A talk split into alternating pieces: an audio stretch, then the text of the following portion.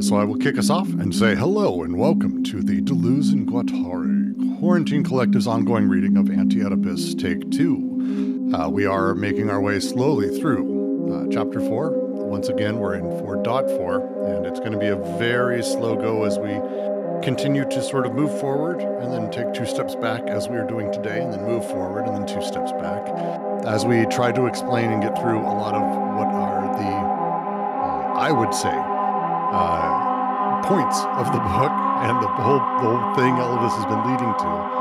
But the difficulty underneath it all is, of course, that uh, as everything is leading to this, we have a, a huge number of things to sort of interweave, understand how they're interweaving, and then talk through. And so we're going to continue doing that today. I'm going to go ahead and share my screen. Uh, we are going to continue at the bottom of uh, 324, uh, the paragraph, It is true. And I'll just go ahead and uh, begin reading. And uh, we will reread and rediscuss because we got stuck on this last week and it is worth continuing from here. Um, uh, any questions before I start?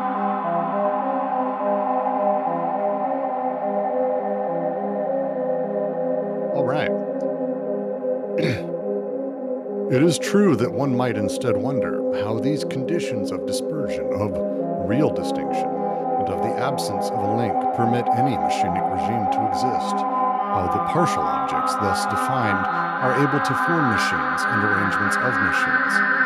The answer lies in the passive nature of the syntheses, or what amounts to the same thing, in the indirect nature of the interactions under consideration. If it is true that every partial object emits a it is also the case that this flow is associated with another partial object and defines the other's potential field of presence, which is itself multiple, a multiplicity of anuses for the flows of shit. The synthesis of connection of the partial objects is indirect, since one of the partial objects, in each point of its presence within the field, always breaks the flow that another object emits or produces relatively, itself ready to emit a flow that other partial objects will break. The flows are two headed, so to speak, and it is by means of these flows that every productive connection is made, such as we have tried to account for with the notion of flow schiz or break flow, so that the true activities of the unconscious, causing to flow and breaking flows, consist of the passive synthesis itself insofar as it ensures the relative coexistence and displacement of the two different functions. Oh, fuck, every time. So, um, the reason we decided to jump back a little bit is this is kind of where they begin really getting deeper into uh, how the unconscious operates and the flows. Because again, we are now in the positive task of schiz- of schizoanalysis, no longer the destructive. We're now talking about the positive, and it is the the growth, the the the building. What is the positive task? At this point, they're starting to have the discussion about how partial objects, as they just went through Melanie Klein in the previous paragraph and all of that, how partial objects ultimately do have flows that move between each other. Now, my reading of this and the way I've sort of understood this is that all of the partial objects that make up essentially everything, not just our unconscious, but let's just say also within our unconscious, all these partial objects, there are connections between them. And this passive synthesis, this this passive nature of the syntheses, all three syntheses that we've been going through throughout the entire book, this element has us understand that a partial object may emit a flow, but that flow doesn't just go, it's going to something. That flow is associated with another partial object. It defines the other's field of presence. It modifies that flow. It adds a layer to it, which is itself multiple. As they talk about a multiplicity of anuses for flows of shit, they're, you're not talking about one anus and things like that. Uh, this element, this synthesis of connection of the partial objects, is never a direct connection. It's always this indirect thing because one of these partial objects in each point of its presence within a field always breaks the flow. It's, it modifies it, changes it uh, through the, they've used the phrase uh, flow schiz or break flows. Flows as such, the machine of what a flow goes between, and this is what they mean by machine is multiple partial objects, they they modify the flows, and as such, we're talking about inside of the unconscious near infinite numbers of these flows sort of passively being modified over and over and over as the flow moves from one thing to another partial object to another, continuing to move, continuing to flow, continuing to break, and continuing to be adjusted, all before we get to any level of subjectivity or consciousness. That's my reading of this paragraph. And I, I went back through and I've been, because we had issues with this last week. I'm open to any thoughts on this, but that's kind of my reading um, and explanation. I hope that makes sense generally. I'd love it if anyone wanted to modify or add to that as well. Is it possible to think of the uh, flow as the virtual and the and the um, partial objects as as the uh, as part of the more like the act, actual actualities, and so they kind of go go together, and they merge in, into one another, right? because even though the virtual, you know, um, is not necessarily thought of as the beginning, but we think of it as the beginning, but it is also, you know, always immanent in the in the actual, right? So this this is where we start getting into like what a flow is and how we talk about it.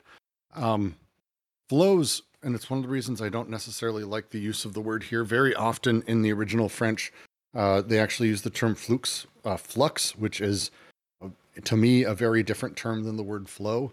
Of when we think of flows, we tend to think of things like a, a river flowing, uh, and it is a river. And so when we think of flows, we're thinking of something quite almost literal, uh, an object, a thing that's moving and constantly going.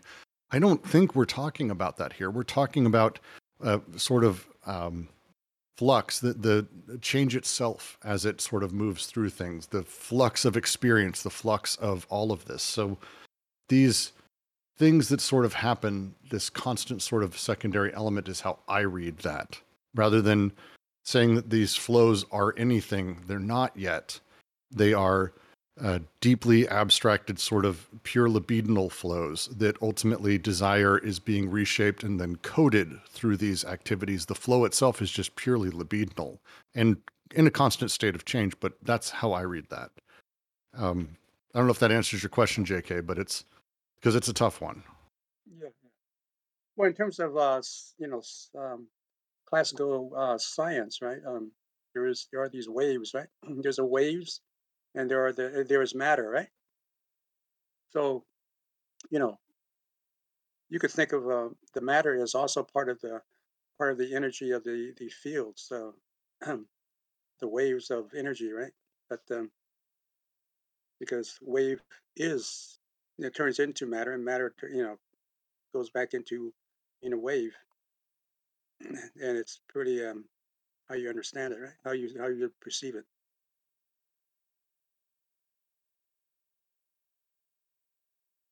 Hmm. Um, what's a little bit different there is it wouldn't be perception for the person, right? It would actually be getting at what um, I think you were talking about light. What light is doing as a flow in relation to different objects, right? With different partial objects, yeah, right. Because I, I think what you're asking is how do we walk in the virtual and the actual here? What's tough about anti-Oedipus is they don't lean on those terms too much.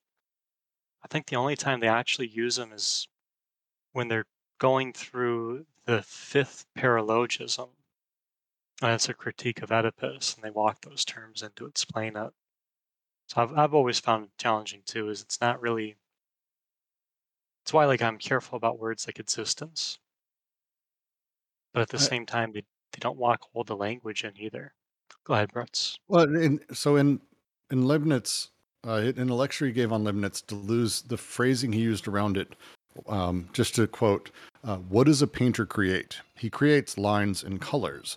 That suggests that lines and colors are not givens, but are the product of a creation. What is given, quite possibly, one could always call a flow. It's flows that are given, and creation consists in dividing, organizing, connecting flows in such a way that a creation is drawn or made around certain singularities extracted from flows. The the play within flows, I think, is um, it's not necessarily related to energy in and of itself. Although in this case, I think there's a libidinal uh, energy of sorts. But we are talking, I think, about the a much something much more ineffable than something that is like electrostatic waves or something that's towards that. At least that's how it feels to me.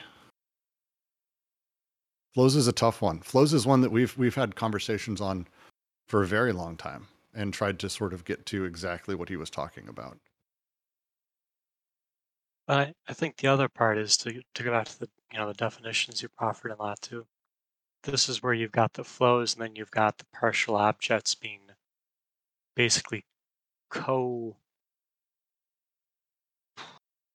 co-instantiated, I guess, right? Because each partial object um, define, you know, makes possible the other's field of presence, right? So to your your point about the lines and that, I th- I think that point about abstraction works there. And then to bring it into anti-Oedipus, you've just got to walk in that part of that abstraction process is that those flow, at least for anti-Oedipus, that those flows exist in relation to these partial objects, right? Making them into desiring machines. And that gives you, um, to your point, that will give you the product later. For our purposes in this paragraph, we're just thinking first synthesis, right? But that connection of partial objects and flows, that gives you the first synthesis. I mean, and again, we're talking about sort of a it's not an allegory. I'm going to try to avoid saying that, but we're trying to talk about a mirror of real given production. Um, so when we talk about, like, if I were to just say, like, uh, not even in Deleuze, the the economic flows, flows of capital are going in and out of a country or in, in and out of a thing. It's we're not talking about even the energy of capital. We're talking about the flows of capital, which is an odd secondary thing. This is that same thing, but it's the flows of desire.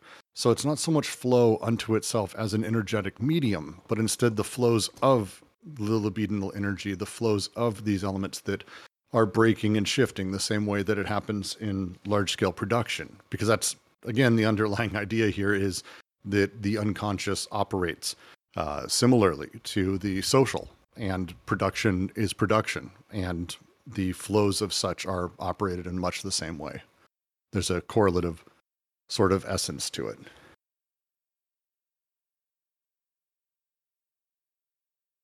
But if you want to make the comparison with the Socius and the BWO, right?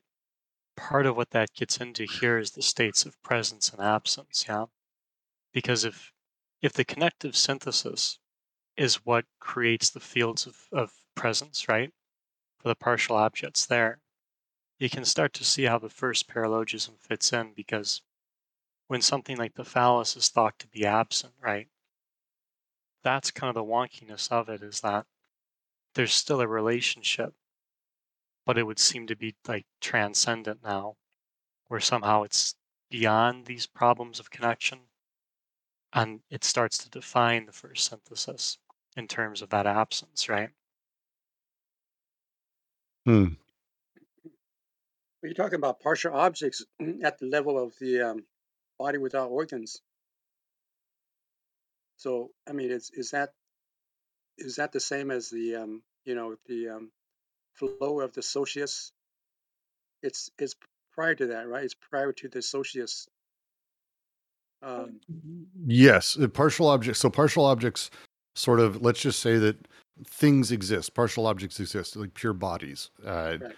the, these elements and the nature of them connect. The passive nature of them is that they connect, and that's it. This is this begins. This gets recorded in that time. Is during that passive synthesis is when we have the the body of without organs sort of generated as a secondary as a as a ethereal offset of that. So it is within the like you could say between the second and third passive synthesis, sort of, although there's no between. But it's like in that time frame. So pa- partial objects are far before.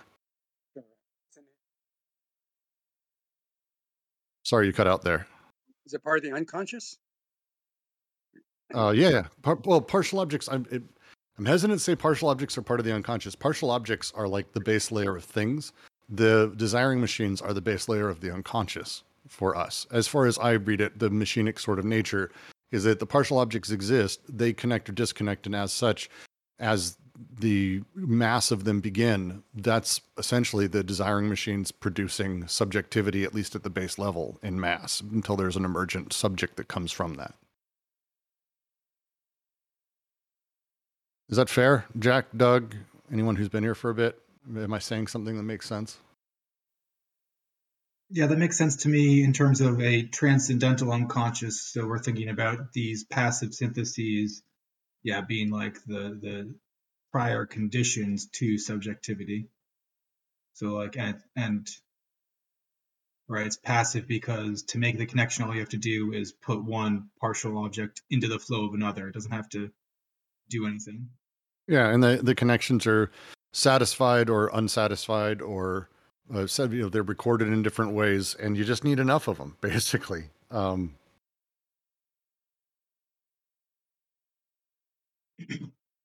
Yeah, I'm I'm thinking of in terms of like so there's that there's that famous diagram that I always go back to, right? Because the socius hits its has its absolute limit at the body without organs. So like I, I think of molar and molecular production happening simultaneously, although they're different regimes that affect one another. And so like when you say partial object, I'm thinking of just an object it, it, it's just we're not specifying a flow. When we say desiring machine, we're starting to specify flows and put them more directly into production. Um, and then it's just kind of the scale, right? Is like, are we talking about them in relation to the socius or the BWO? Right? Are we talking molar or molecular? Yeah, I think the uh, partial objects are, um, you know, uh, immanent uh, to the uh, body without organs, right? I think it uh, there was a passage saying that it's um, one is molecular and one is um, one is the molar. Is that true?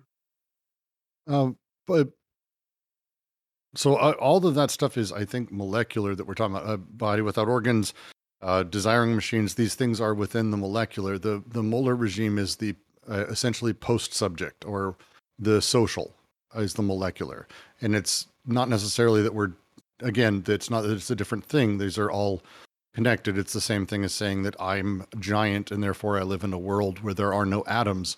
It's technically true. I look around, I don't see any atoms. It doesn't mean there aren't any. Uh, so it's like a question of scale ultimately that we're talking about here when we talk about the two regimes. But within the the the pre-personal, the pre-subject, that's when the BWO is created, crafted, and exists pre-subject. And the, the desiring machines even before that in the the passive sort of syntheses of it all. On page, And I uh, think it's sorry, you can go. oh, thanks. On page 327 at the top. A little, little louder. Page 327 at the, uh, the- 327. right, at the top. It says it Yep. defines the partial objects and the body without organs are the two material elements of the schizophrenic design machines. The one as the immobile motor, uh, the other as the working parts. Yes. The one as the giant molecule, the others as the micromolecules. The two uh, together in a mole- relationship of continuity from one end to the other of the molecular chain of desire. Yes. Okay. So, yeah, they're they're all molecular. I had, Yeah, right, did I, right. did I did I misstate that before? I apologize if I did. No, I, I, I, my point was that they're, you know, they're, uh, the partial objects and the mm, body without organs are the same at the same, you know, uh, level. Um, one is part of the other. The other is, you know, Yes, the the BWO is emergent of the micromolecular. Uh, so they are, and and again, molecular is pre-subject. So that's the kind of idea is, is the pre-subject, which they call the one into the other molecular chain of desire. It's the moment desire is sort of enacted, which is in the first connective. In the connective syntheses, two partial objects exist: flow, pop, desire, and then desire gets goes through the three syntheses and out the other side and at some point you hit subjectivity but right before that you have this sort of chain of desire that's created that ultimately emergently creates a subject and they are the two ends of that sort of thing, as they say. Um, but I'm, I'm always hesitant whenever they use that phrasing because uh, they're very, very clear early on when they talk about the whole in its parts are the two regimes that we shouldn't be thinking of two things, but instead scales. So it's a um, ultimately it's all one. That's a, kind of their point, but they they're kind of you know giving us a a break in it. So it's a tough phrasing. Um, we'll get to 327 though, JK. We'll get there. Um, God, we shouldn't have gone back. Um, Remke says, as I see it, it's not the machines displaced. The machinic phylum is about the workings of the machines, not the machines itself, right? Whew.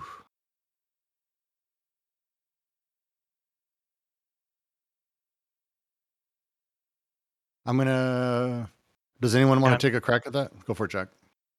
Um,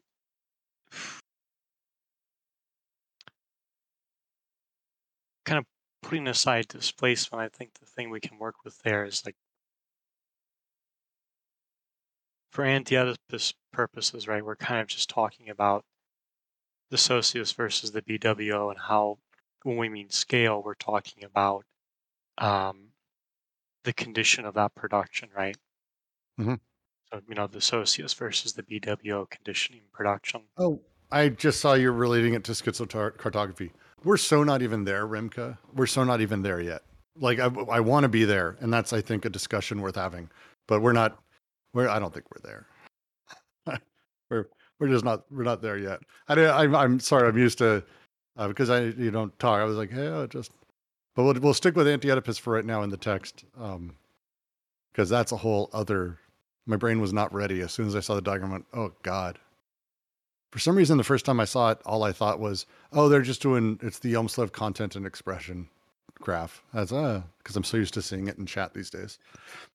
Um, we'll get back to that. Uh,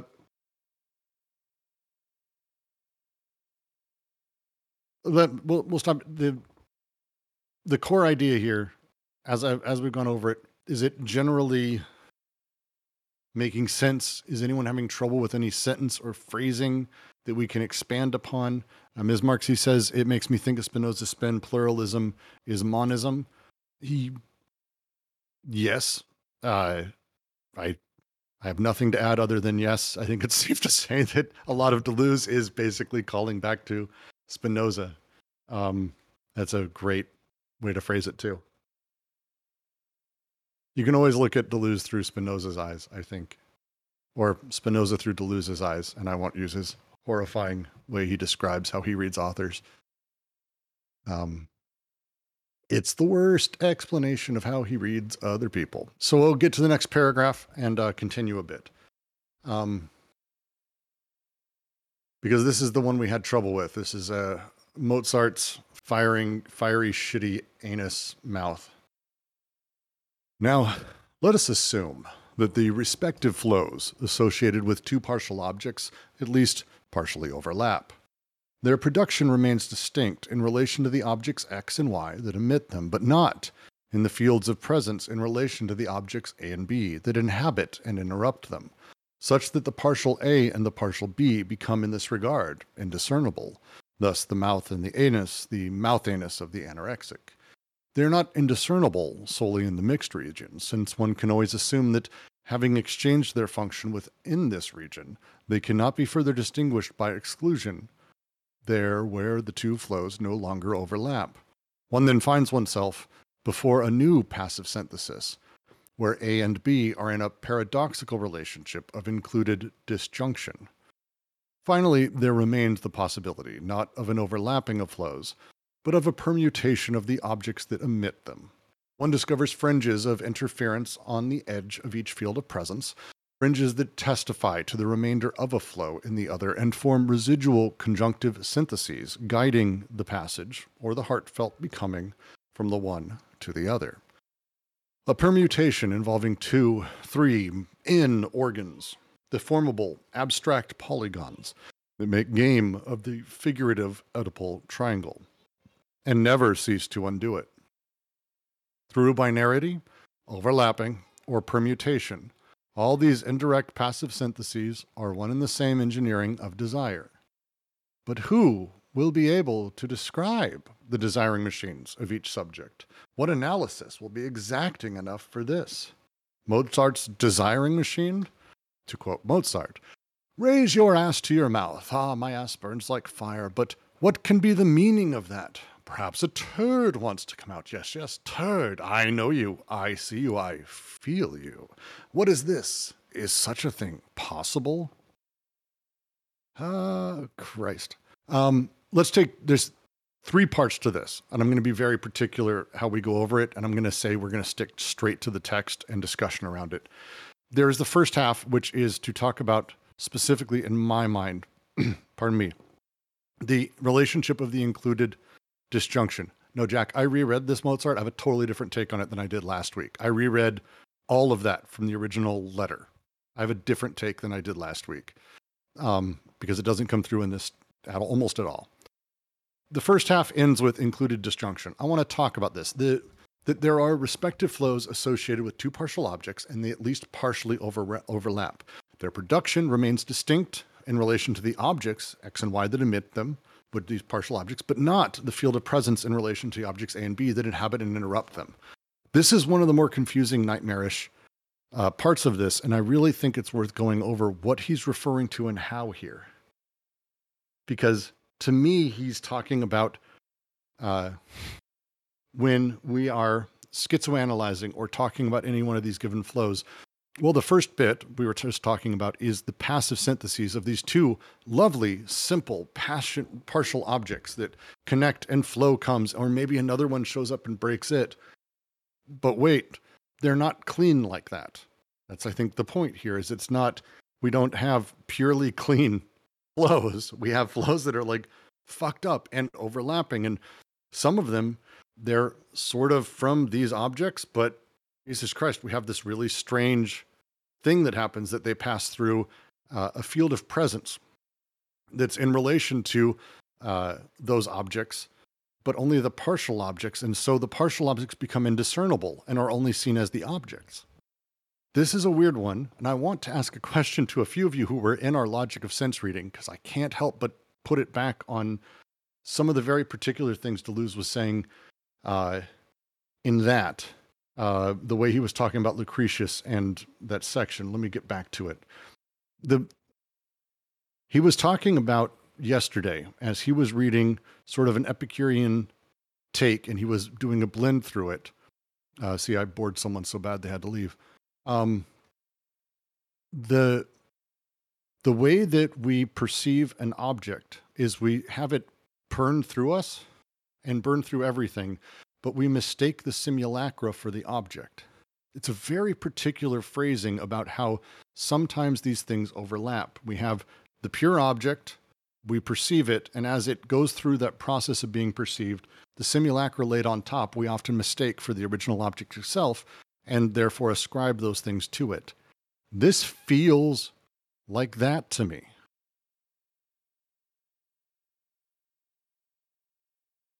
This feels like a, a processual sort of critique of how we mistake the fi- thing at the end or the element at the end um, ultimately that makes the partial objects indiscernible because we have objects A and B, full objects A and B, not partial objects that get taken for them.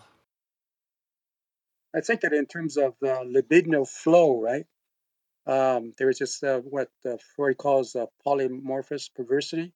Mhm. You know, so that the, in that flow of experience, the the infant has no um, discrimination between the, you know, what is, um, you know, what is coming out of his anus and what is he's putting it in his mouth, right? It's, it's just everything is just uh, an experience of of pleasure, right?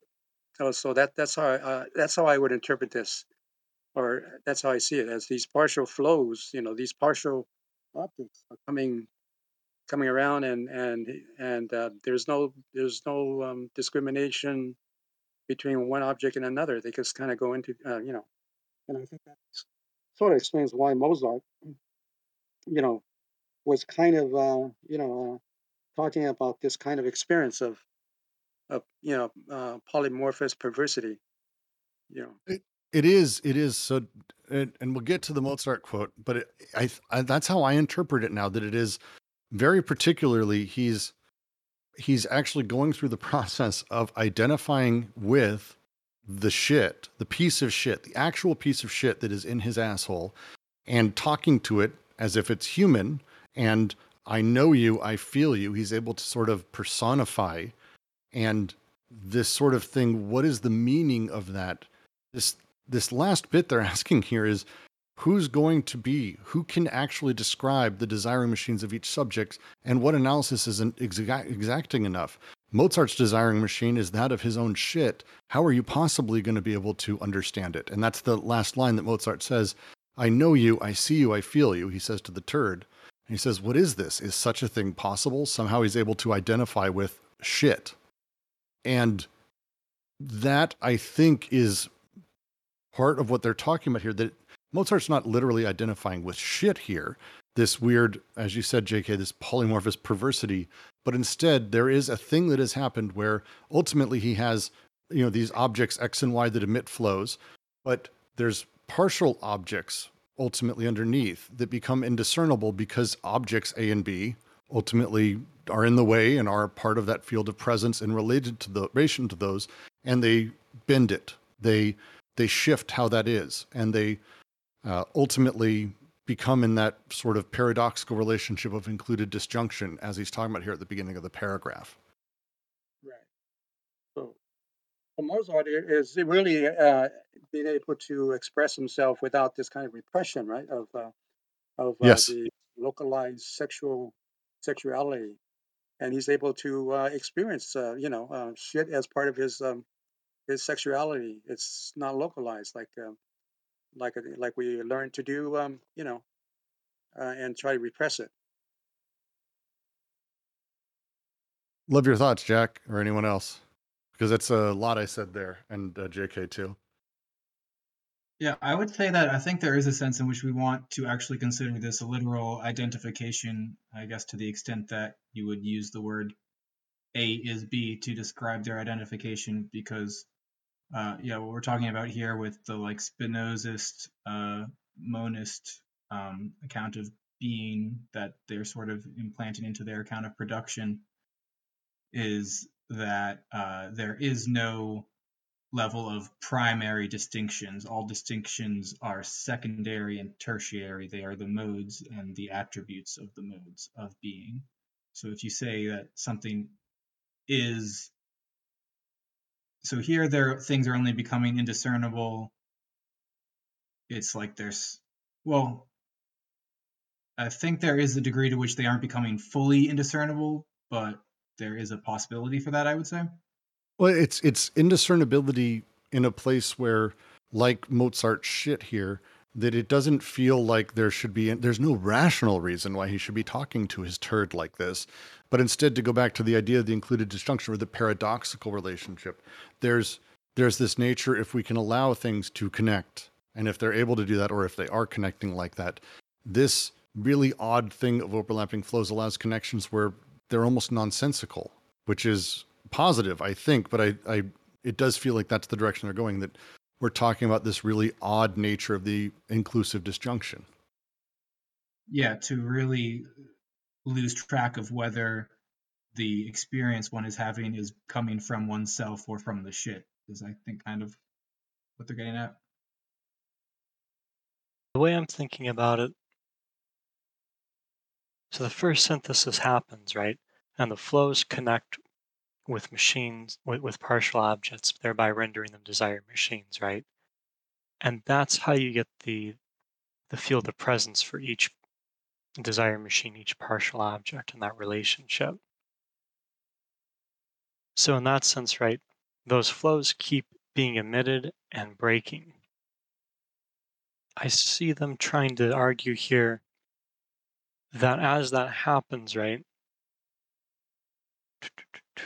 as that happens, so like with the mouth and the anus, right, or the wasp and the orchid, then exclusive disjunction would keep the two basically separated, right? So there would be uh, the mouth or the anus, and any functions that they can do, such as shit or such as eat, would be separate. At the level of the inclusive disjunction, because those flows um, commingle, right? You don't have the um, the ass in the mouth; you have the ass mouth. Just like you don't have the wasp or the orchid, you have the wasp orchid. I'm open to please anyone else. I'd love to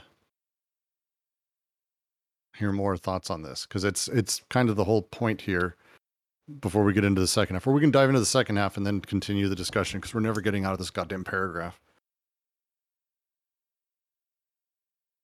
And just to back that up with some quotes, right? Uh, they write, and they are not indiscernible solely in the midst region, which I take that to be like this is part of how you get territory. Uh, continuing, since one can always assume that, having exchanged their function within this region, they cannot be further distinguished by exclusion. There, where the two flows no longer overlap, one then finds himself before a new passive synthesis where A and B are in a paradoxical relation of included disjunction. So yeah, I'm I'm thinking like so for instance with the Mozart quote, right? Like part of the thing that strikes me there is like you take functions like speaking, for instance, and in a sense, like the ass is kind of speaking there. But the mouth is supposed to speak, right? And that's where you get the problem of the excluded disjunction. But as these flows overlap in that, um, you get Mozart being produced, kind of like you said, right? It's not a rational thing where like uh, genius is what conditions all this, but instead you get um, Mozart's ass and mouth um, linked in production, right? And the way that there's a turd um, as part of that production. any other before i go to the second half of the paragraph i should probably just fucking do it um after the included disjunction. Finally, there remains the possibility not of an overlapping of flows, but of a permutation of the objects that emit them. And this is the second half of that. The the the included disjunction being that of the the sort of realization of difference. If we want to go back to difference and repetition, uh, like as a thing, it's the the affirmation of difference, sort of itself. Um, here we have the sort of next step, which is not about overlapping flows, but interference on the edge of each field of presence, fringes that testify to the remainder of a flow in the other, and form residual conjunctive syntheses guiding the passage or the heartfelt becoming from one, from the one to the other. This a permutation involving two, three blank organs doesn't matter. It's a, basically a lot of uh, organs within deformable abstract polygons that make game of the figurative Oedipal triangle, but never cease to undo it. That's a big point. And through binarity, overlapping, or permutation, all these indirect indirect passive syntheses are one and the same engineering of desire. This last bit here, um, I would love if anyone has a way to sort of talk through it because it's. I'm having trouble finding words of uh, not simplifying, but even being able to explicate it at all. Uh, because we're not not talking anymore about the included or inclusive disjunction, but now talking about this last element uh, that it's not about necessarily even overlapping flows, but instead ones that seem to sort of land where they do and form residual conjunctive syntheses of becoming. I'm not fully able to personally nail that. So, yeah. I,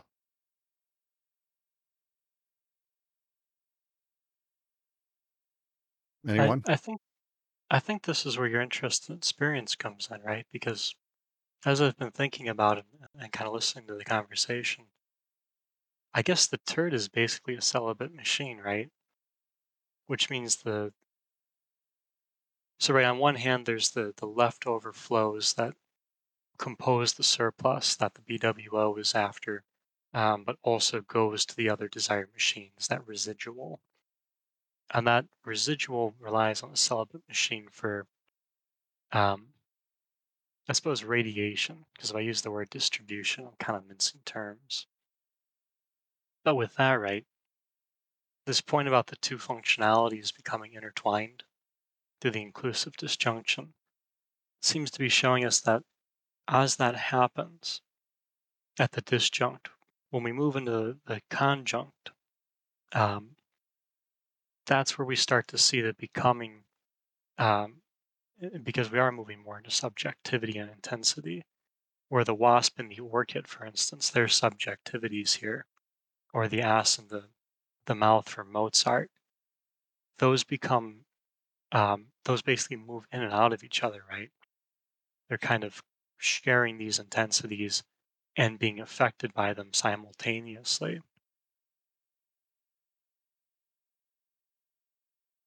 That's my start, at least. Can you repeat that last part you said? Yeah, so like with the ass and the mouth, right? The subjectivities of the two is linked to a becoming or a series of becomings, if you like. And that's related to the flows at the disjunct. So, you know, what the what the ass and the mouth are capable of as they start overlapping inclusively. That produces this, um, the intensities that would be distributed to would be radiated to them by the celibate machine.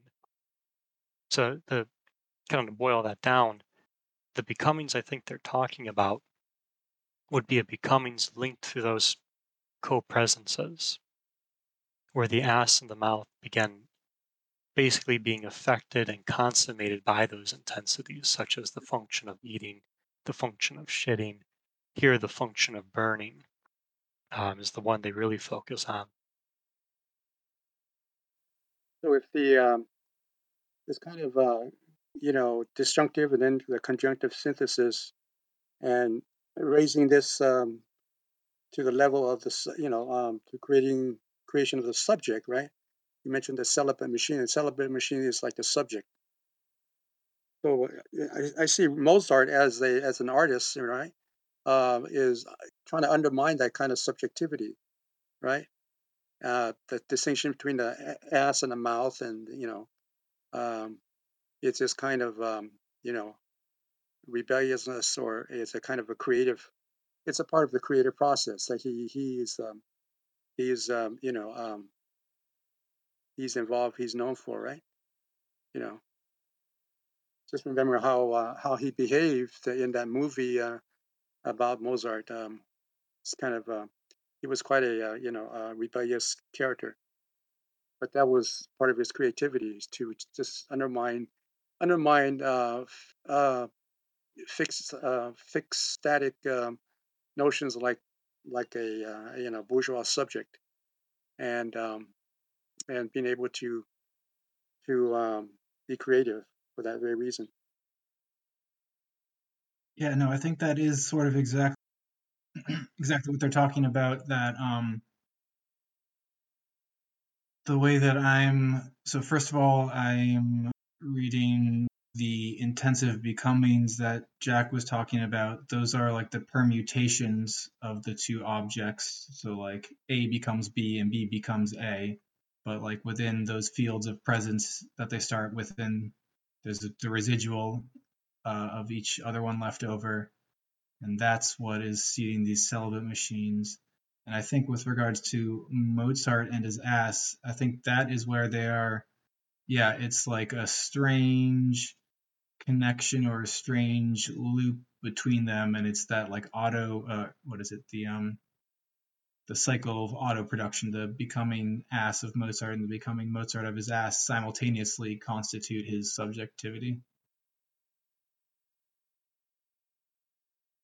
Right, because when they say each subject, I see them pointing at the mouth, the mouth and the ass, right? Because I think the well, I, I just think, wrote uh, real quick because I think it, just wrote. I think objects and subjects come. They're both birthed in the third part of the three syntheses. So, like objects, full objects, full bodies, don't even exist until then either. So, I don't even know if it's so much that it's the subject that is the shit, but even the idea of like what the turd means as a thing, as a full object, to a full body of Mozart, what it means to him as a subject, that back and forth is the thing that happens in the third. And the question they're asking here is like all of these things uh, from these incredibly difficult partial objects and that are being seen through other objects, but only really being sort of seen as this. How are you? Who's going to be the one to help disassemble and positively identify? And as they say, what analysis is going to be exacting enough for this? Who can describe the desiring machines of each subject with the example of Mozart there? Because objects also don't exist until this point. Their, their meaning is produced in the same process.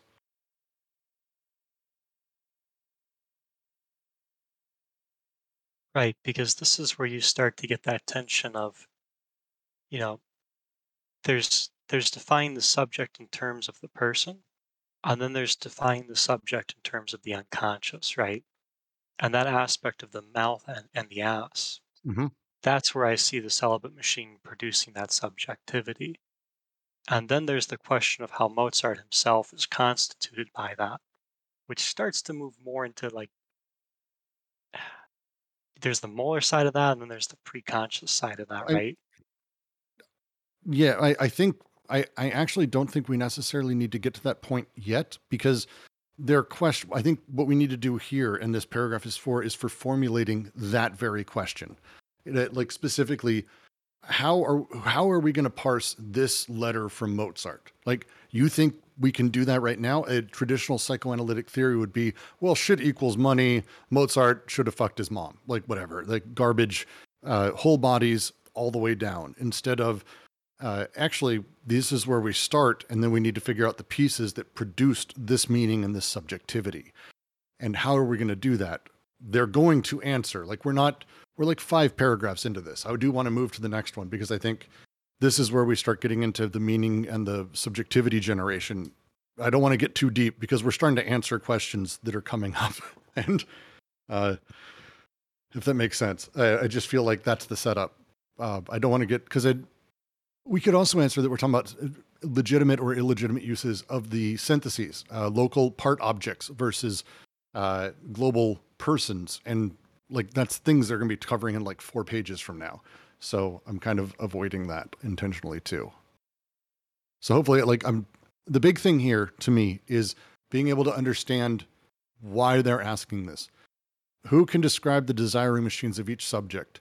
Knowing that, one, we have these partial flows that sometimes cover each other up and they get a little fucked up and it's confusing through this weird included disjunction. Uh, inclusive, probably inten- intentionally, the inclusive disjunction, or we have this other way where actually we have uh, sort of this weird layering of things that are sort of overlapping and they're right next to each other a little bit, but uh, eh, not so much. So how are you going to parse? How are you going to divine meaning and really discover what are the desiring machines that actually produce all of this?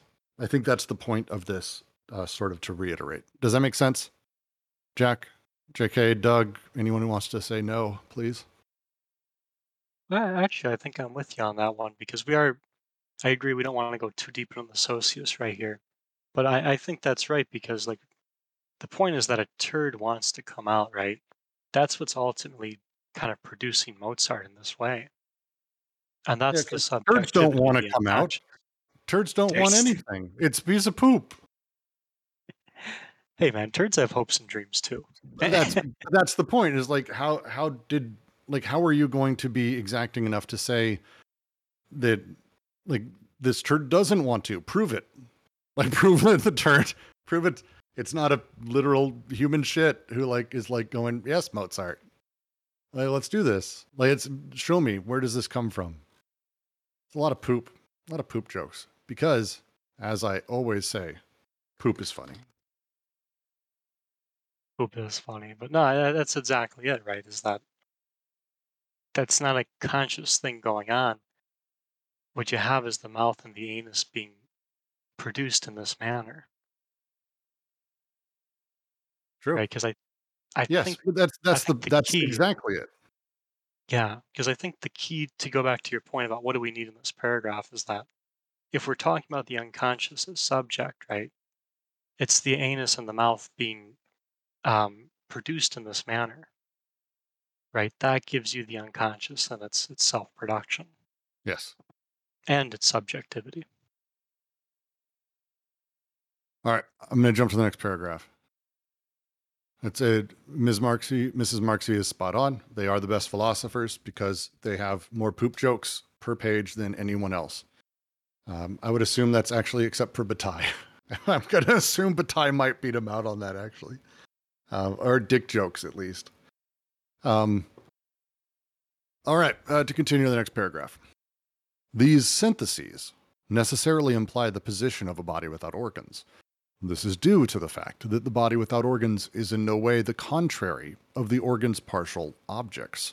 It is itself produced in the first passive synthesis of connection as that which is going to neutralize, or, on the contrary, put into motion the two activities, the two heads of desire. For as we have seen, it can be produced as the amorphous fluid of anti-production, just as it can be produced as the support that appropriates for itself the flow of production. It can as well repel the organ objects and attract them and appropriate them for itself.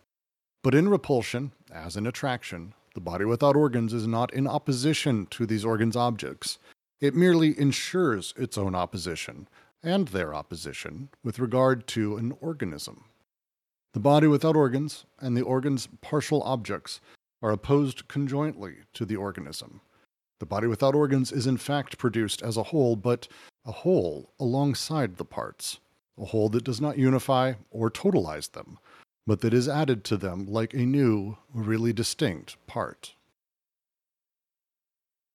Great paragraph. Oh, thank God it's short too.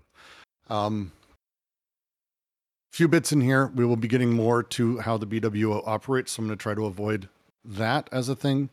Um, the syntheses necessarily imply the position of a body without organs. This is due to the fact the body without organs is in no way the contrary of organs' partial objects.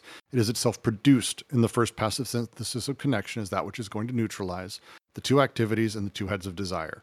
Um, the two heads of desire being sort of the nature of the two ends of the flows. The BWO being produced is again produced in uh, opposition, but not contrary to. Um, it's the thing I, I see a lot of people sort of get wrong uh, that like the BWO is like the enemy of desire. Uh, I think that it's like purely contrary. It's in opposition, so I, I get that. But um, there's a really interesting sort of thing that the BWO does. It is what ultimately frees us, as Deleuze says in uh, countless other bits, uh, but also through here. It's what frees us of the um, sort of hyper habitual animal repetition. Uh, the way that uh, a dog, uh, I've had a dog that ate itself uh, sick because it can't stop. Um, the rescue animals are tough. Um, these these things that sort of break and get broken. This anti-production gets produced. The slipping between the slippery surface of the BWO that disconnects desiring machines. This is a good thing, actually, because uh, it forces us to have newer connections and different connections. It can also uh, do other elements and appropriate flows for itself, which I don't know if I necessarily would say is good or bad, but it does a lot of stuff. I guess would be the way to put it, and and acts within this, but it acts not necessarily as a contrary, but instead an opposition. Um, is that a fair? Before we get into the organism, which is something I actually want to spend a few minutes on, um, is that close to how other people read this? Any questions there?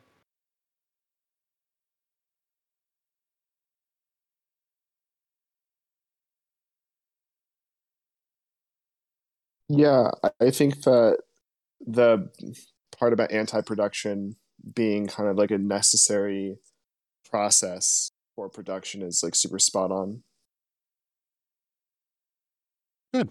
All right. Also, uh, good to hear from you, Ms. Marksy. Is it Mrs. Marksy? I apologize.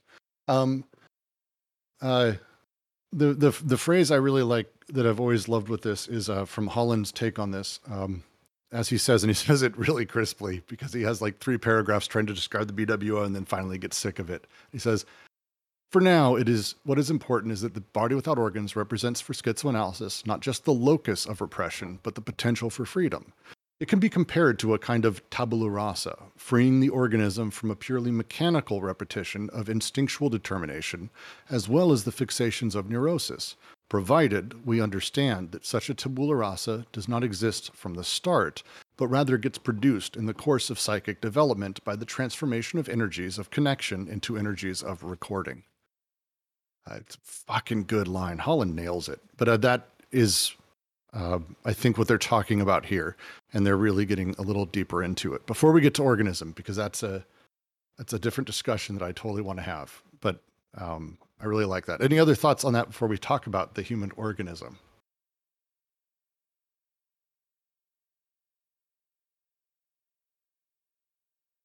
Yeah, the only thing I'd add to that is the opposition's a really interesting piece, right? Because they write, but in repulsion as an attraction, the body without organs is not in opposition to these organ subjects. It merely ensures its own opposition and their opposition without, with regard to an organism. The body without organs and the organs partial object are opposed conjointly to the organism. So it's kind of interesting there that you you see that the on one hand I see them trying to like they're trying to say that this isn't a point about like two contraries producing something, right? At the same time, I see them trying to say what the since the body without organs is not the the opposition to the the partial objects in that right what ends up happening is that ensures its own opposition and their opposition with regard to an organism so basically it sounds like it keeps the tension with more or less the molar Well, if, it's it's if i'm the able to put the organism. organism It's it's the line but with regard to the organism. I, am I'm not sure it's molar yet. And this is the thing I'd love to spend a minute on because I don't have a full answer here, and it's one of the things that's fascinated me as I pre-read this. Um, the the phrasing organism, and because we've also often talked about uh, the people, the person, when we refer to it, they say her, him. Uh, they they use pronouns, they use descriptors. Ultimately, we are talking about an organism, and that's the closest we get to saying there is any semblance of kind of a centered subjectivity. It's within that organism. There is kind of a consistent level of becoming. And the way it's described here, it almost sounds like the body without organs is what gives that organism the uh, uh, how to put it. Um, I'm trying not to use lot. I'm so diving back and forth between this and Logic of Sense uh, because when you've got two series, you could say, uh, and a vibration between them that's ultimately producing a subjectivity, it's really hard for me not to go back to Logic of Sense. But um, the phrasing here seems to be that we have this sort of continual desiring to connect on one side that's going but thankfully we also have this recording of it and the recording of that as that energy gets shifted from its uh, element to recording energy and that recording energy by producing the bwo actually is creating that uh, internal not contradiction but motor that keeps the organism sort of going and is where a lot of the issues can be. It's um, early on the phrase uh, desiring machines make us an organism, but at the very heart of production, within the very production of this production, the body suffers from being organized in this way, from not having some other organization or nor organization at all. Machines stop dead and set free the unorganized mass they once served to articulate.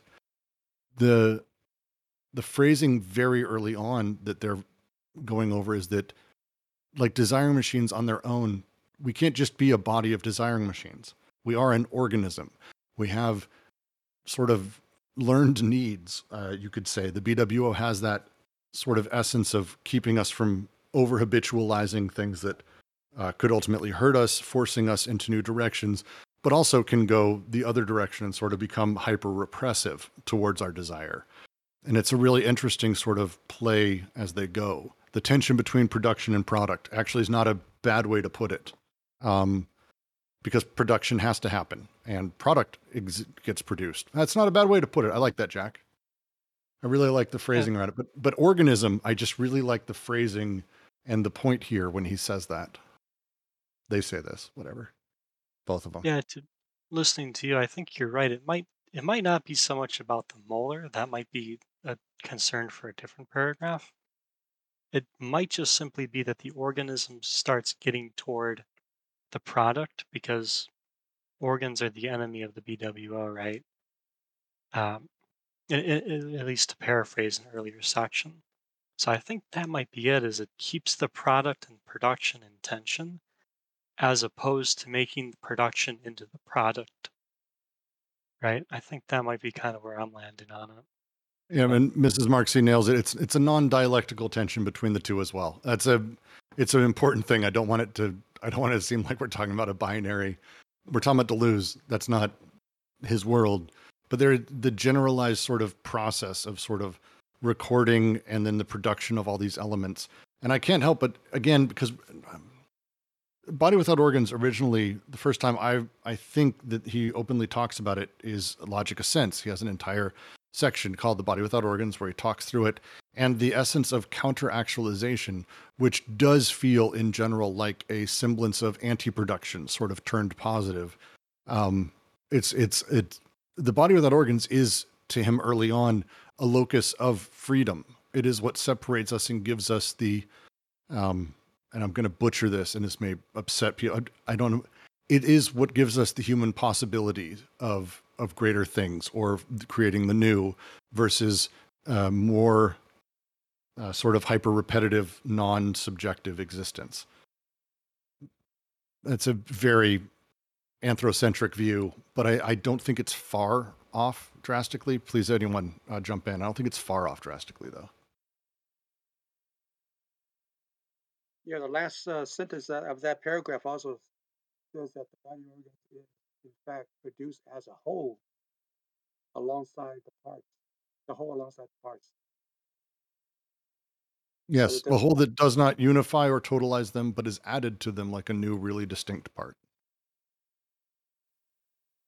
So that's what I think is sort of the touching point between the body without organs and the molar, at least, is that the whole as a thing alongside the parts is like a sort of interface maybe tor- towards the molar scales. Does like I don't know, that's where I'm going with that. But I also just think it's really important, yeah, to be paying attention to this tension between the product and production um, and, and the body without organs. And I'm hoping that we'll see um, them paying attention to that also as we read forward. Uh, and I want to see if they flesh out here in these um, like extremely positive and but passive uh, terms. They've put the syntheses in here uh, uh, how how the um, machinic surplus value and the uh, yeah the um, sort of production of subjectivity actually works out.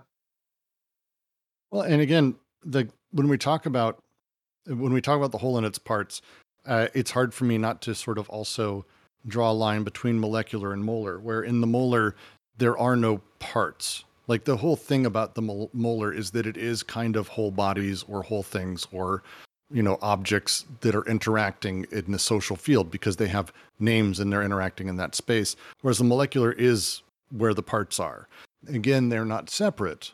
This is not how things are separated. It's it's that the whole is a thing alongside the parts. Uh, again, there's I reference you to our reading or the chapter called "A Whole in Its Parts," where they go very deeply into this. Uh, that the whole is almost a part alongside the other parts, but also is somehow something more.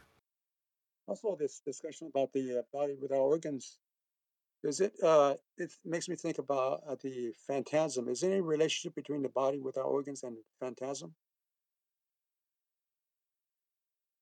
So the body without organs as a thing in logic of sense is is different than the phantasm in. uh, let me let me get to the very particular uh, element here. One moment, sorry, I had this up and then I closed it because I thought we were moving on. Um, do do do do body. Where are my notes? Apologies. This will be a moment. Um, the the essence of the body without organs when he's talking about it here is more about uh, the nature of it's from the section the schizophrenic and the little girl when it first comes up and artaud is quoted and the specific phrasing around this again is uh, it, it's this is much earlier than AO. There's a little bit of odd sort of forming within it, but the idea is that um, uh, the schizophrenic uh, triumph is in destroying the words, changing uh, painful passions into actions, uh, obedience into command, as the schizophrenic sees it. This is done via uh, the breath words, howl words, the pure sounds that don't have meaning in them. This is the essence that produces the body without organs at this point to him. The phrasing is the body without organs is via fluids and insufflations a state of perfect mixture. Such fluids are necessarily corrupted by the other pole of passions and its excremental revenue, a residue. The schizophrenic lives on the stoic distinction between the partial mixture and the other. This second sort of essence of this body without organs is is different enough here. It's it's tough because it, we're talking about the body without organs essentially being the corporeal action um, outside of passions. It sits in it. So in short, it, it's in a different place, I think, in the general production of sense and the making of sense than um, the uh, phantasm would be. I, I'd be open to the discussion though, because it's one of those things that we've not spend a ton of time on is his development of these terms. And at some point, once because we're actually going to finish, I think, both books at about the same time, we should have a crossover, like trying to find links between them because it's fascinating uh, the stuff and how it changed. But um, so I'd be open to thoughts, but that's kind of my understanding on the difference between the two. Jk. Yeah, body without organs is a tough one in logic of sense, to say the least. It's it's basically intended to oppose the fragmented bodies that schizophrenics exist with and the schizophrenics trying to turn themselves into a full body, a body without organs at that point. Um, that is a perfect mixture of elements, but without uh, the ideal or the because all this takes place within the depths in logic of sense. Um, it's not necessarily like it's pulled to the surface, but it's not ideas. Ah, fuck. It's a tough one. It's a really tough one maybe to take it back to Anti-Oedipus then, because I because I agree with you. They are, I, I think they are different. Um, and part of it is like the states of the the two books are a little different. Like you said, sense versus desire. Um, but I think kind of bringing it back to this paragraph, right? You know, it's it it starts to get this point about what the body without organs does to production, and you know the the development of it's like the two heads of the flow. What, what kind of struck me when we were reading this was like it kind of clicked in this paragraph for me where you've got the mouth and the anus in relation to emission and braking, right? And mm-hmm. the way that these flows will be mobilized in terms of attraction and repulsion to, uh, for the body without organs, right? This is where I think the body without organs can have the potential it does in AO because effectively, right, it gives the opportunity for a full change in production that can affect the molar as much as the molecular. Right. And I think that's the, for me at least, that's the main thing that they're really driving at in this section um, and this chapter is how that that potential gets at um, a form of revolutionary.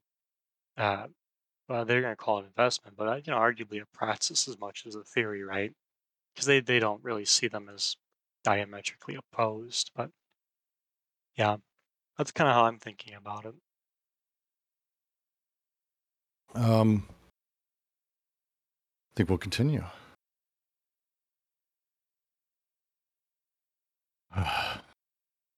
Speaking of the BWO, when it repels the organs, as in the mounting of the paranoiac machine, the body without organs marks the external limit of the pure multiplicity formed by these organs themselves, insofar as they constitute a non organic and non organized multiplicity.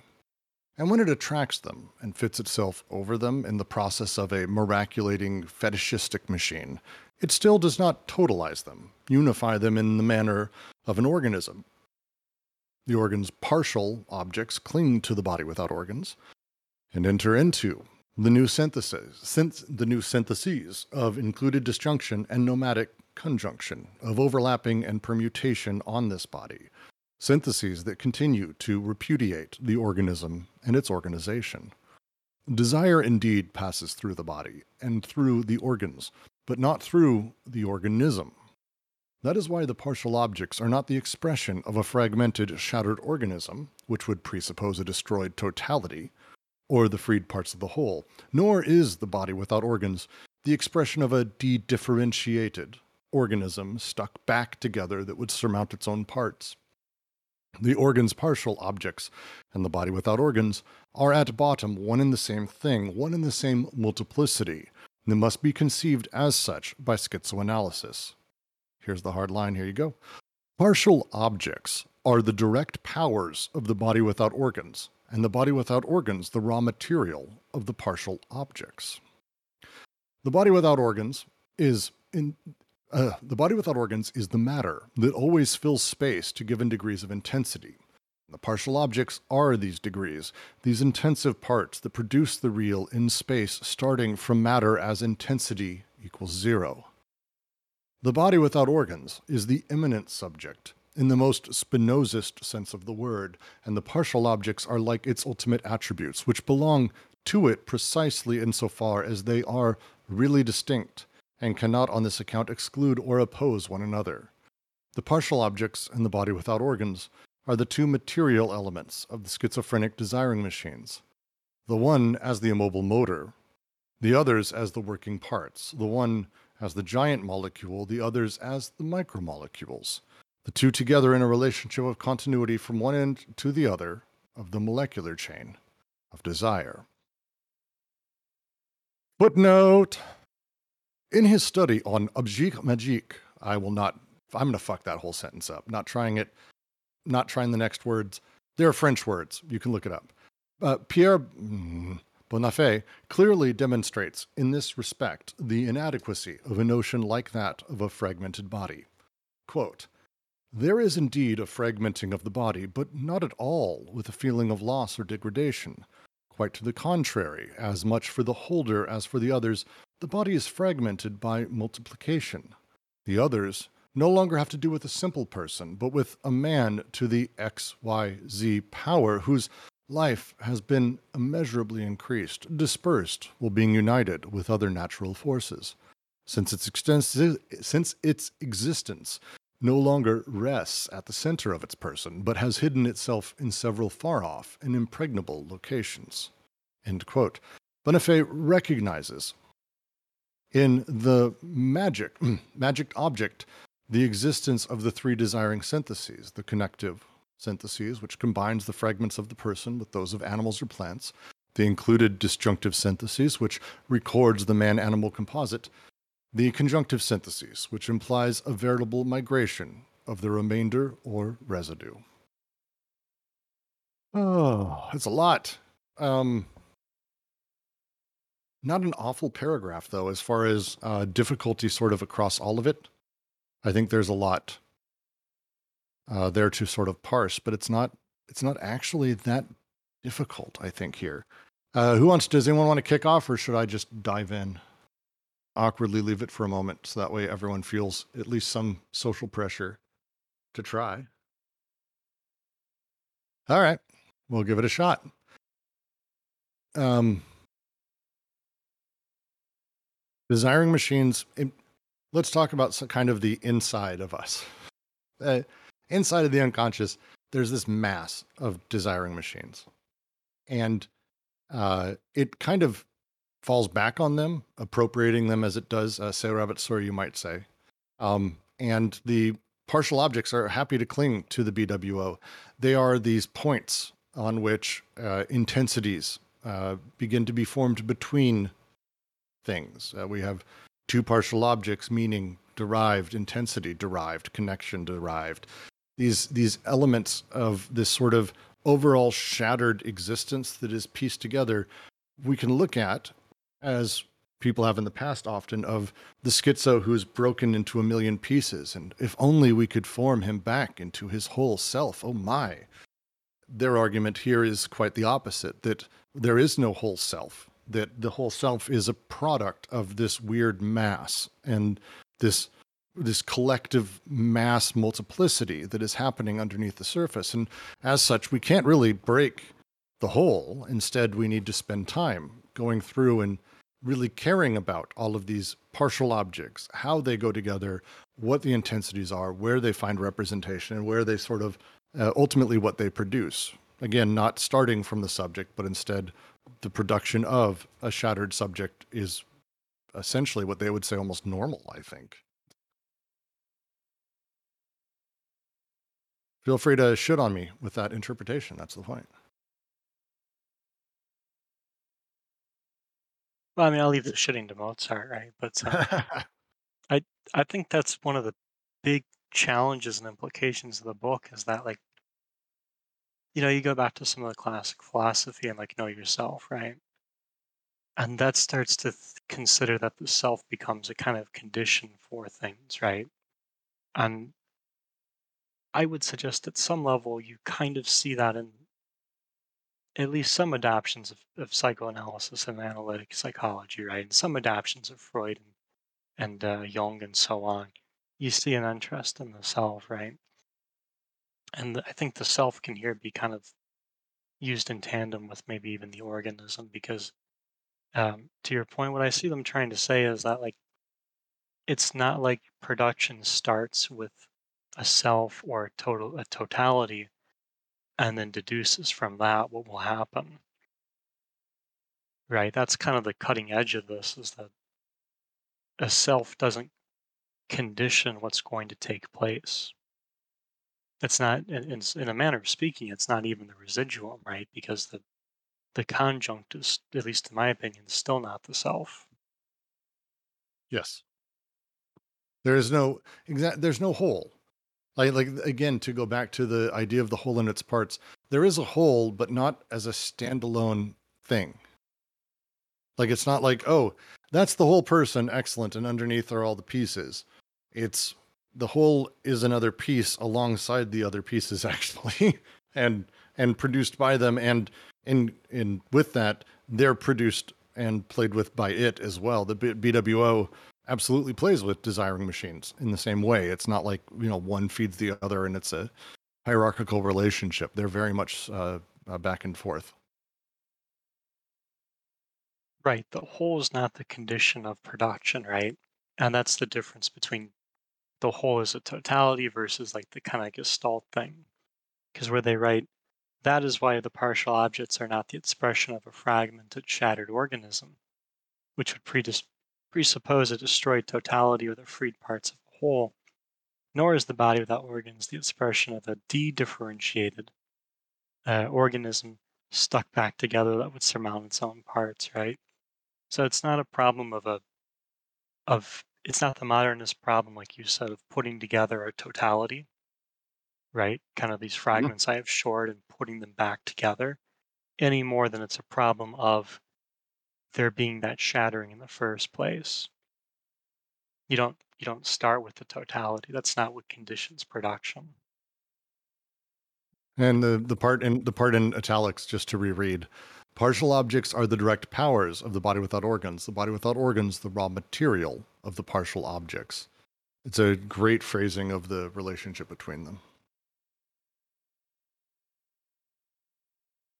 Yeah, and since we we kind of started by negation there just to start walking this out a little bit more then right so then what you end up getting instead of starting with a, frag- a fractured totality and all that uh, all that jazz instead you get the body without organs creating an external limit through the paranoiac repulsion and the miraculative process that um, when it attracts them right the multiplicity of desire machines and fits itself over them.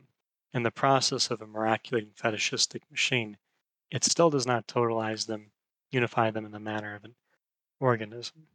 The organs, partial objects, cling to the body without organs, and enter into the new syntheses of the included disjunction and nomadic con- conjunction. I'll stop there in case other people want to jump in, but just so we're not just doing the negation, right? There's kind of the, the positive start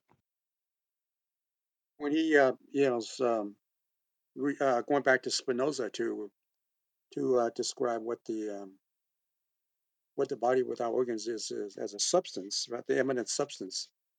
That is, that sounds like a totality, right?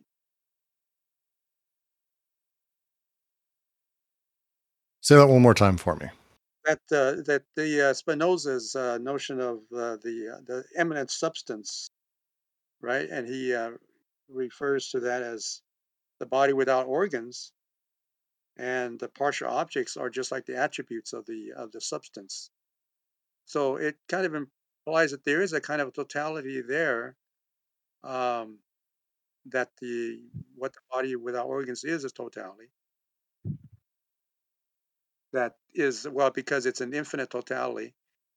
You know, perhaps it means it's a you know detor detotalized totality, uh, or it's something like that. It's just kind of um, yeah. I'm I'm not as familiar with Spinoza as uh, as others. Uh, to me, that the way I've read that is that it is uh, immanent substance in Spinoza's sense, which means that it is immanent ultimately, like to itself. That there's this uh, this again the plane of immanence as he's talked about it and and he's written about it and he kind of talked about or referenced lightly inside of his uh, first and second uh, book on Spinoza that it is this this plane of of immanence rather than necessarily a totality. Um, uh, I think the the way I would phrase it is that, um, or how how have I? Well, give me two seconds and I'll pull it up. It's a uh, immanence is not immanent to substance, but immanence is itself substance, immanent to itself. Um, Right. so it's a it's a different trip than saying like closer to God. But it's been through Deleuze's eyes, sort of the way he speaks of God is that God is that immanence, and that immanence is immanent to itself ultimately. Sort of a um, God damn, this is hard. Uh, Spinoza's a tough one with this. It's a great question, though. That's how I understood it. Please, anyone else? Um, I like that take, though. It's interesting. I think you can definitely say that substance for Spinoza is a form of totality because I think, uh, correct me if I'm wrong, but the definition of it is something that can be said of itself. So, like being is. Um, and so I think in that sense, right, it's total in the sense it doesn't require any uh, external thing in order to speak it. Yeah, but that, I don't know if that implies totality. Yeah, I- I think we want to be careful how we're using the word there, right? Because it to me this is like the Lucretius essay from yesterday is it's it's the non-terminating sum, right? Because it's a gestalt. Um, obviously qualifying gestalt as a body without organs is its kind of a can of worms, but we're in that can of worms, I suppose. But that to me is kind of the move is to say that the gestalt, right, is part of the parts of the whole in a sense. And that's kind of the move I see them trying to trying to trying to hold there is that there's not an organism totality in the sense of this like this completeness. Um, because the completeness I think starts to get at something that's not it starts to get the easy way to say it, it starts to get the problem of the product versus the, the production. Right? This is to me the difference between the self and the BWO, where it would be the difference in saying Mozart's self is expressed through the uh, the previous um, uh, quote we read, as opposed to saying the mouth and anus are basically in this process of production that Mozart finds himself um, being produced by as kind of this product, right? To me, that's kind of the move they're trying to make is that you don't have, um, to, to use Mozart again, you don't have the completeness of Mozart precipitating um, his being or his becomings. You have a process of production that actually um, makes Mozart kind of this, just this kind of glittering surface on top of that. Like I said la- last week, kind of drawing on that Foucault quote, you know, man is this kind of glittering surface above, um, you know, above this process of production in D and G's terms. Yeah, I think contrasting totality with um, complete completion is important. Like it's definitely supposed to be sort of incomplete. It's not static being. It's like becoming or being in becoming, or I don't know if there's probably uh, more technical differences there that I'm not capable of uh, enunciating. but with regards to why it is a totality in the sense of there not being anything outside of it, uh, uh, to the extent we can lean on Spinoza here, uh, that's because uh, of substance monism. There is only one substance, even if you try to divide it, for example, into uh, God and nature, as Spinoza does. If you are consistent, you will end up showing that it is the same. And I think that's what they've done here with the body without organs the partial objects, actually. Right. It is a totality. Like you say, it's a it's a mon- monism, and um, and um, it was um, it was argued in um, in uh, Plato's uh, Sophist, right? Uh, uh, arguing against um, you know the notion of uh, Parmen- Parmenides, Parmenides uh, monism, in which um, well, I think even Plato con- continues to you know posit that the um, that there is being and becoming is is within the circle of being. And bec- uh, so that's uh, the, so the, the in, in this case, comparing the body without organs to Spinoza's immanent substance is a kind of a a kind of a um, totality, a monism, right? Wi- uh, within the parts of the within the uh, monism, there are these parts, but it's all one of the same thing. There's nothing outside of that. So the body without organs is that a is he saying that it is a totality, a kind of monism, a, a being uh, that is, um, you know, uh, w- without, um, you know, with multiplicities, but with but within the same being.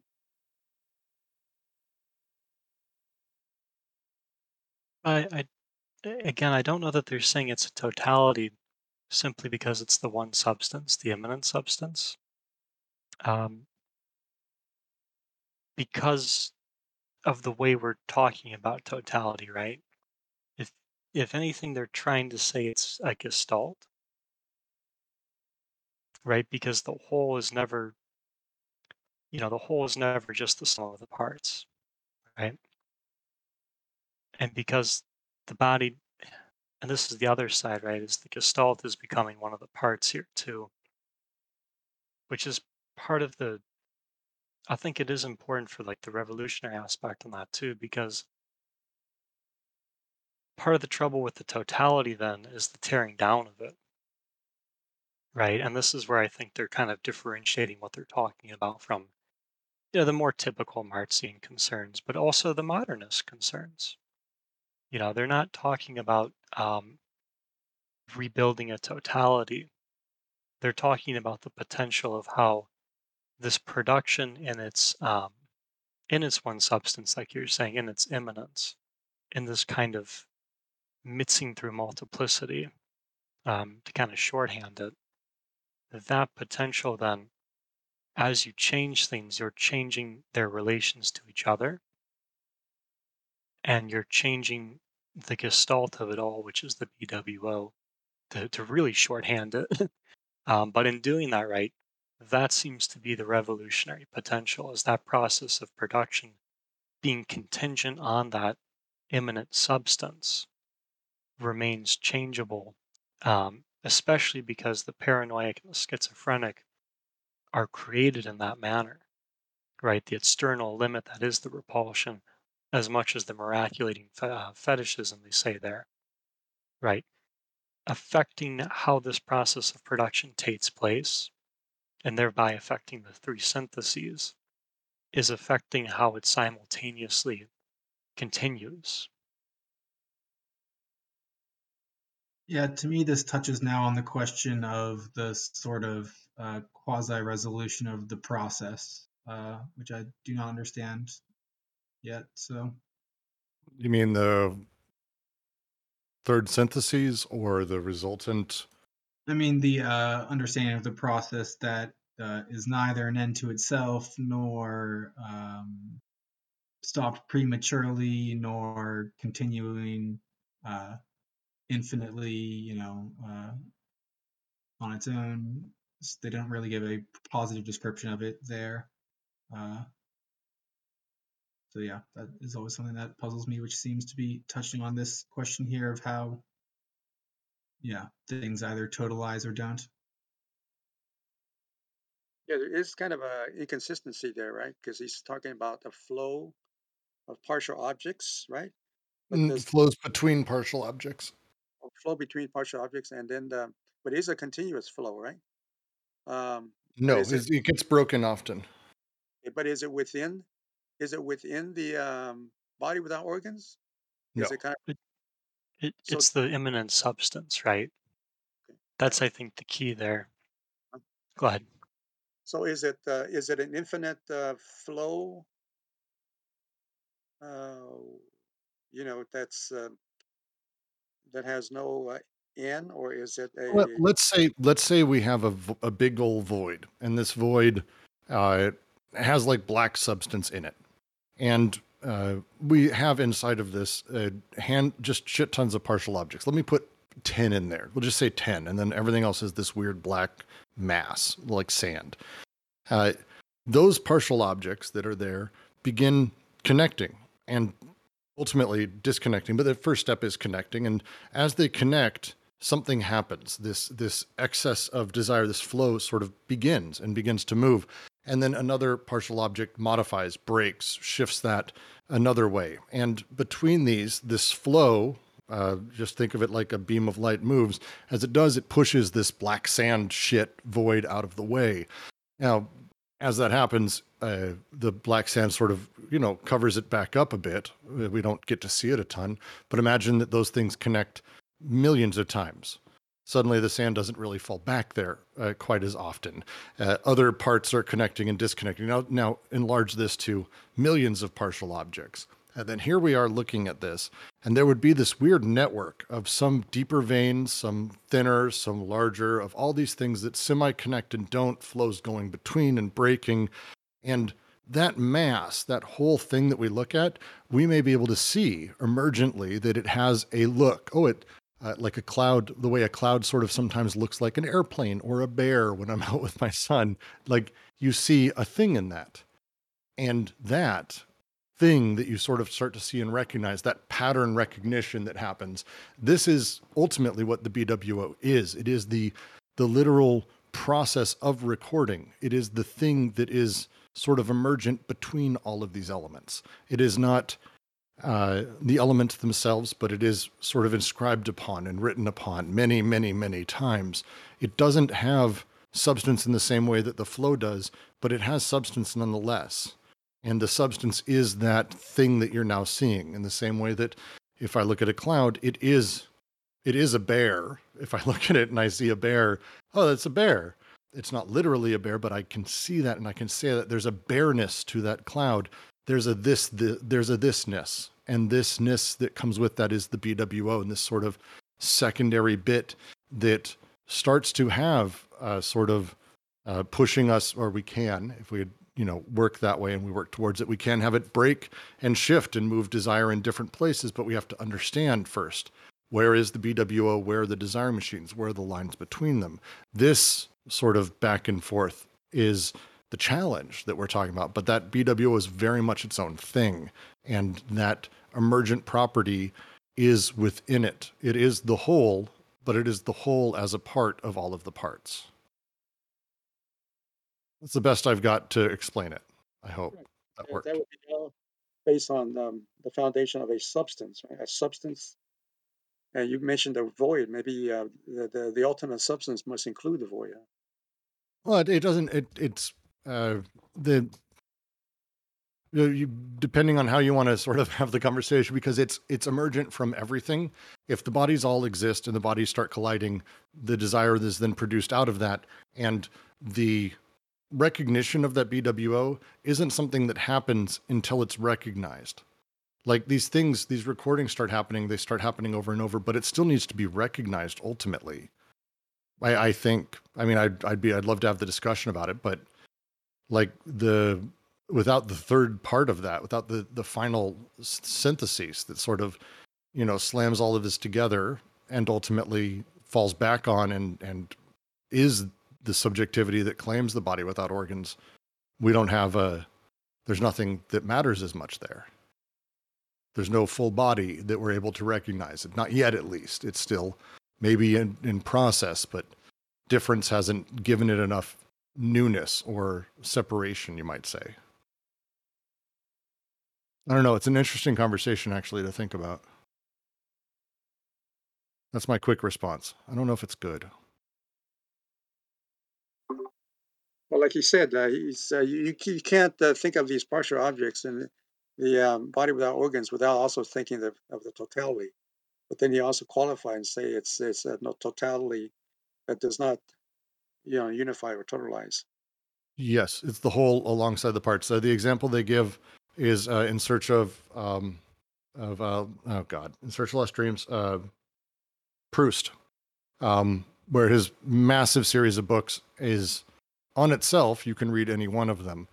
Once you've read all of them, there's a sort of other meaning and a whole that is absolutely real that exists not as a to- totalizing thing of the books because of how they're written, which is kind of weird, but instead a meaning that sort of sits alongside any given thing that's happened within it. There's no supremacy of one versus the other. And this is the whole in its parts as they go through it. Uh, my understanding, at least.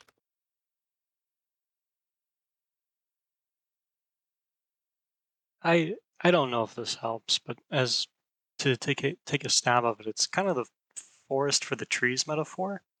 No, actually, not bad. Not bad. Oh, well, thanks. It, it's kind of what they're getting at, right? Is that it's not that the tree. I've, I hate to rely on a cliche for these things, but it's not that the forest is what makes the trees what they are, and so on and so forth. Whatever that else is in that forest, right? Because you can see them. It's kind of funny they use engines, so it sounds like they're thinking of like an automobile or really a factory, since we're talking about the unconscious, but sticking with an automobile, right? There's a way of appealing to examining a car, for instance, that, you know, the idea of what a car is, you can kind of deduce what what those parts are there to do, how they relate to each other, and that aspect of the intensities that you'd expect to find there. And you kind of draw that all out from the deduction of what a car is, right? This is kind of a more Aristotelian method. I see them saying it's not so much about starting with the, the model of the car and then doing that deductive work. Not that that's invaluable, but just that that's not what happens in the unconscious. Because if you take the automobile not as that universal, but as the body without organs here, what happens then is you have all these different things coming together at the molecular level, defining each other's co-defining each other's presence, right? Um, functioning in ways where the flows that unite them have this this interesting thing where you don't have right you don't have the tire and the rim you have the rim tire for instance and this this way that this all fits together to form basically the the, the assemblage and the distributions and that in that right the flows left the, the residuum flows the intensity is left over come to consummate what's there right? And that's kind of where i see them leaning is that the body without organs can't be something totalizable there because it would basically risk um, eschewing production but if we see it as a substance related to these things right the engine um, in relation to these attributes, we can see that instead of starting with a ready made universal, we're actually seeing how something is there as the substance that is um, coordinating production, right? The way this kind of engine does, but also finding these attributes and being co implicated in what they're going to do That's I- that's the phrasing I'm going to go with because I think it's it's a question of and Deleuze had talked about this in a previous lecture where he talks about this as a causality. Uh, sorry, I'll I'll let you finish, Jack. I just wanted to like I want to make sure I bring that up because that's the point I think is we're not talking about in his phrasing it's not about a principle of totality but a principle of causality and the way one causes the other. So please, Jack, go ahead. I just uh, or I'll just go then. Uh, to just quote uh, from, uh, again, his lecture on Leibniz, uh, I wouldn't necessarily recommend the translation of the book. There's uh, deleuze.cla.purdue.edu, uh, his Deleuze seminars, all translated. They're, ex- they're exceptional to read. Very good translations, very interesting. But to read, the same line of reasoning, and here I insist, on the level of the whole and the parts. He, Leibniz, pursues it on the level this time, not by invoking a principle of totality, but a principle of causality. What we perceive is always an effect, so there have to be causes. These causes themselves have to be perceived, otherwise, the effect would not be perceived. In this case, the tiny drops are no longer parts that make up the wave, nor the waves the parts that make up the sea, but they intervene as causes that produce an effect. You will tell me there is no great difference here, but let me point out simply that in all of Leibniz's texts, there are always two distinct arguments. He is perpetually trying to make coexist an argument on causality and an argument based on parts, not the same thing. Cause effect relation and a parts whole relation. These are not entirely the same, and we are going to see problems, which he then begins to go through, blah, blah, blah, blah, blah. Um, when Leibniz really wants to say, and understand this isn't a way of being suspicious, when Leibniz wants to move rapidly, when he wants to make himself understood quickly, he has every interest in speaking like that. But when he really wants to explain things, here, yes, this would be the opposition between making himself understood and explicating. When he wants to make himself understood, he says that. When he really wants to explicate, he says something else. Uh, just continue. In one case, you have the whole parts relationship, blah, blah. God damn it, where's the quote I was going to read? I will be editing this shit out because I can't find it now. God damn it. Um, Uh, While you're damn it. looking for it, that that's I think actually a really interesting way of putting it is in terms of causality, because that God I think it. that is Where the kind of the fuck is big this quote?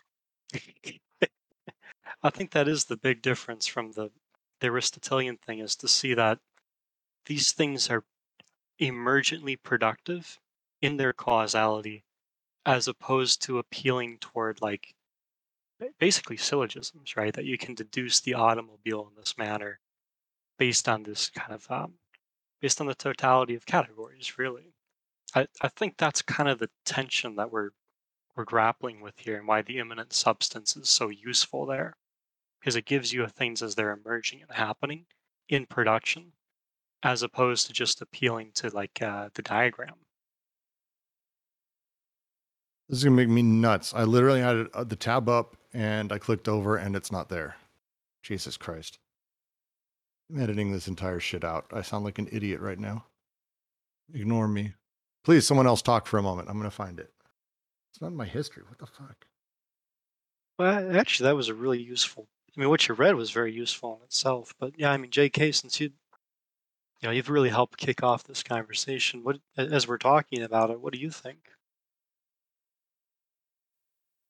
Yeah, I, I think I, well, I got your point, uh, Rips, about the um, using thinking in terms of um, causa- causality and, and instead of uh, part parts and wholes. So um, Yeah, one one gives us the other. The body without organs is is, and again, it's not to go with Deleuze's virtual concept because it's one of the harder things I think to grasp is uh, to very shorthandedly say it. Um, if I say that cloud is a bear and it's it, or I say that I am scared, there is a reality to it. I what I believe, despite being purely a belief, nonetheless produces, nonetheless has an effect in a material sense. These things naturally, because they're material, it's not so much that they're not real. He wants to eschew the idea of real or or any of that, and instead go with virtual and actual, where actual is the the measured sort of concretized element, but the virtual is a lot, and it doesn't necessarily have to be real to be virtual. And so when we're talking about causality, we're talking about the whole and its parts. We're very much playing in that space of uh, that we're not really one or the other, that one is producing the other. The I always use the example for the BWO of line art. If you've never seen someone do it, they have this huge circle with tons of nails, and they just sit and they with a string, and they just run the string art all the way through everything. And then at some point, you start to sort of see a face, and then it clicks, and you can't unsee celebrity face X or scene Y or whatever the fuck they're doing. Yet all they've done is literally have lines overlap lines. There is no photo there. It is a virtual image that is produced in the pattern recognition you have of the contrast created by the lines, which is ultimately what art is. But I really like how string art makes it emergent. This same thing is very much that. It's every line is necessary. There is the overall picture, but the image is what sort of we're seeing as a whole, not any thing. It's just the image. Again, I, I go back to that logic of sense reading yesterday. It feels tied in with this. I need to make a I need to figure that out. It feels like it's tied in with this. Yeah. Damn. Hey, Dingo. Oh, hello. Hello. It's a good time when we're just finishing up.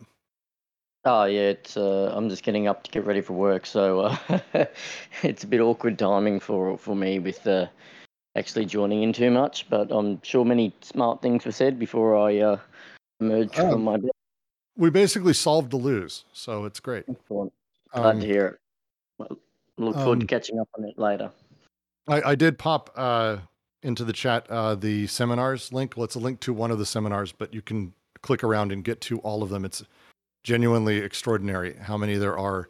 And it's in one of these seminars that I had my point from earlier. Promise somewhere in there. Good Christ. Um, but uh, I don't want to get to the next paragraph because we only have like five minutes left, six minutes left. So I'm going to go ahead and uh, stop us here. Are there any last thoughts on what we discussed today? Any questions, any commentary, anything like that? I'd be very open to hearing anything, please. All right. Well, that was good. I- Uh, Go for I've it, got one. This question for Dingo: Is Foster's really Australian for beer? oh, Christ. You're not allowed to talk anymore. That's it. That's it. No more talking for Jack. Um, we'll go ahead and close out. Thank you all very much uh, for joining us today. Uh, I absolutely adore it every week. As I tell you, it is my highlight, and it's uh, one of the things that keeps me going. So thank you for joining, and uh, we will see you next week as we slowly make our way through the next paragraph, which I bottom of three. We're gonna. It's gonna take some time. So be ready for that, and uh, I look forward to seeing you all next week. Thank you so much.